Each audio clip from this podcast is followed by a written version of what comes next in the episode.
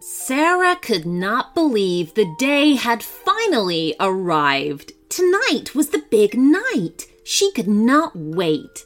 For weeks, Sarah and her friend Janie had begged and pleaded with their parents to let them have their very first sleepover together. After day after day of pleas, their parents finally gave in and set the date. Sarah and Janie waited patiently, and tonight was finally the night. Sarah was hosting, so she had carefully planned every detail. They would start with makeovers and doing each other's hair and nails.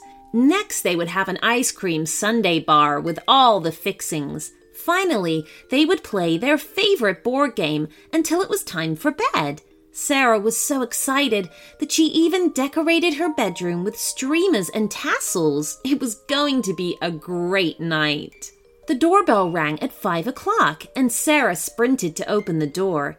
Janie let out an excited squeal as Sarah pulled open the door. Both of the girls could not wait to get the slumber party fun started.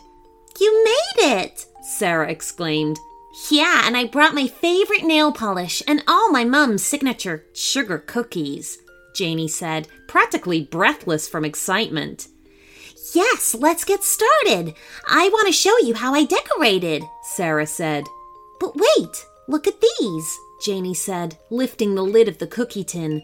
The cookies had been cut into little beds and pillowcases, and Janie's mom had decorated each sugary bed with the girls' favorite colors. Oh, they're beautiful. Almost too nice to eat. Now, come on, come and see my room, Sarah said as she sprinted Janie down the hall to her room. In Sarah's room, Janie wheeled around excitedly, taking in all the streamers and the two little cots made for each of them to sleep on. Aren't they great? Sarah said, noticing Janie looking at the cots. Yeah, it'll be. To hear the rest of this story and our entire back catalog ad free, you can sign up to become a premium subscriber of the show. As a premium member of Short Stories for Kids, you'll receive a bonus premium story every Friday, a special thank you shout out, and a guarantee that your idea will be made into a story and read out on the show. So, for ad free listening and all of these other great perks, you can sign up on your Apple app with just one click or at shortstoriesforkids.supercast.com if you listen on Spotify and other platforms. You can also sign up by going to our website at shortstoriesforkidspodcast.com. See you there! I have something super exciting to announce to you all. Behind the scenes, we've been working on a very special book, which is full of stories that I have read out on the show.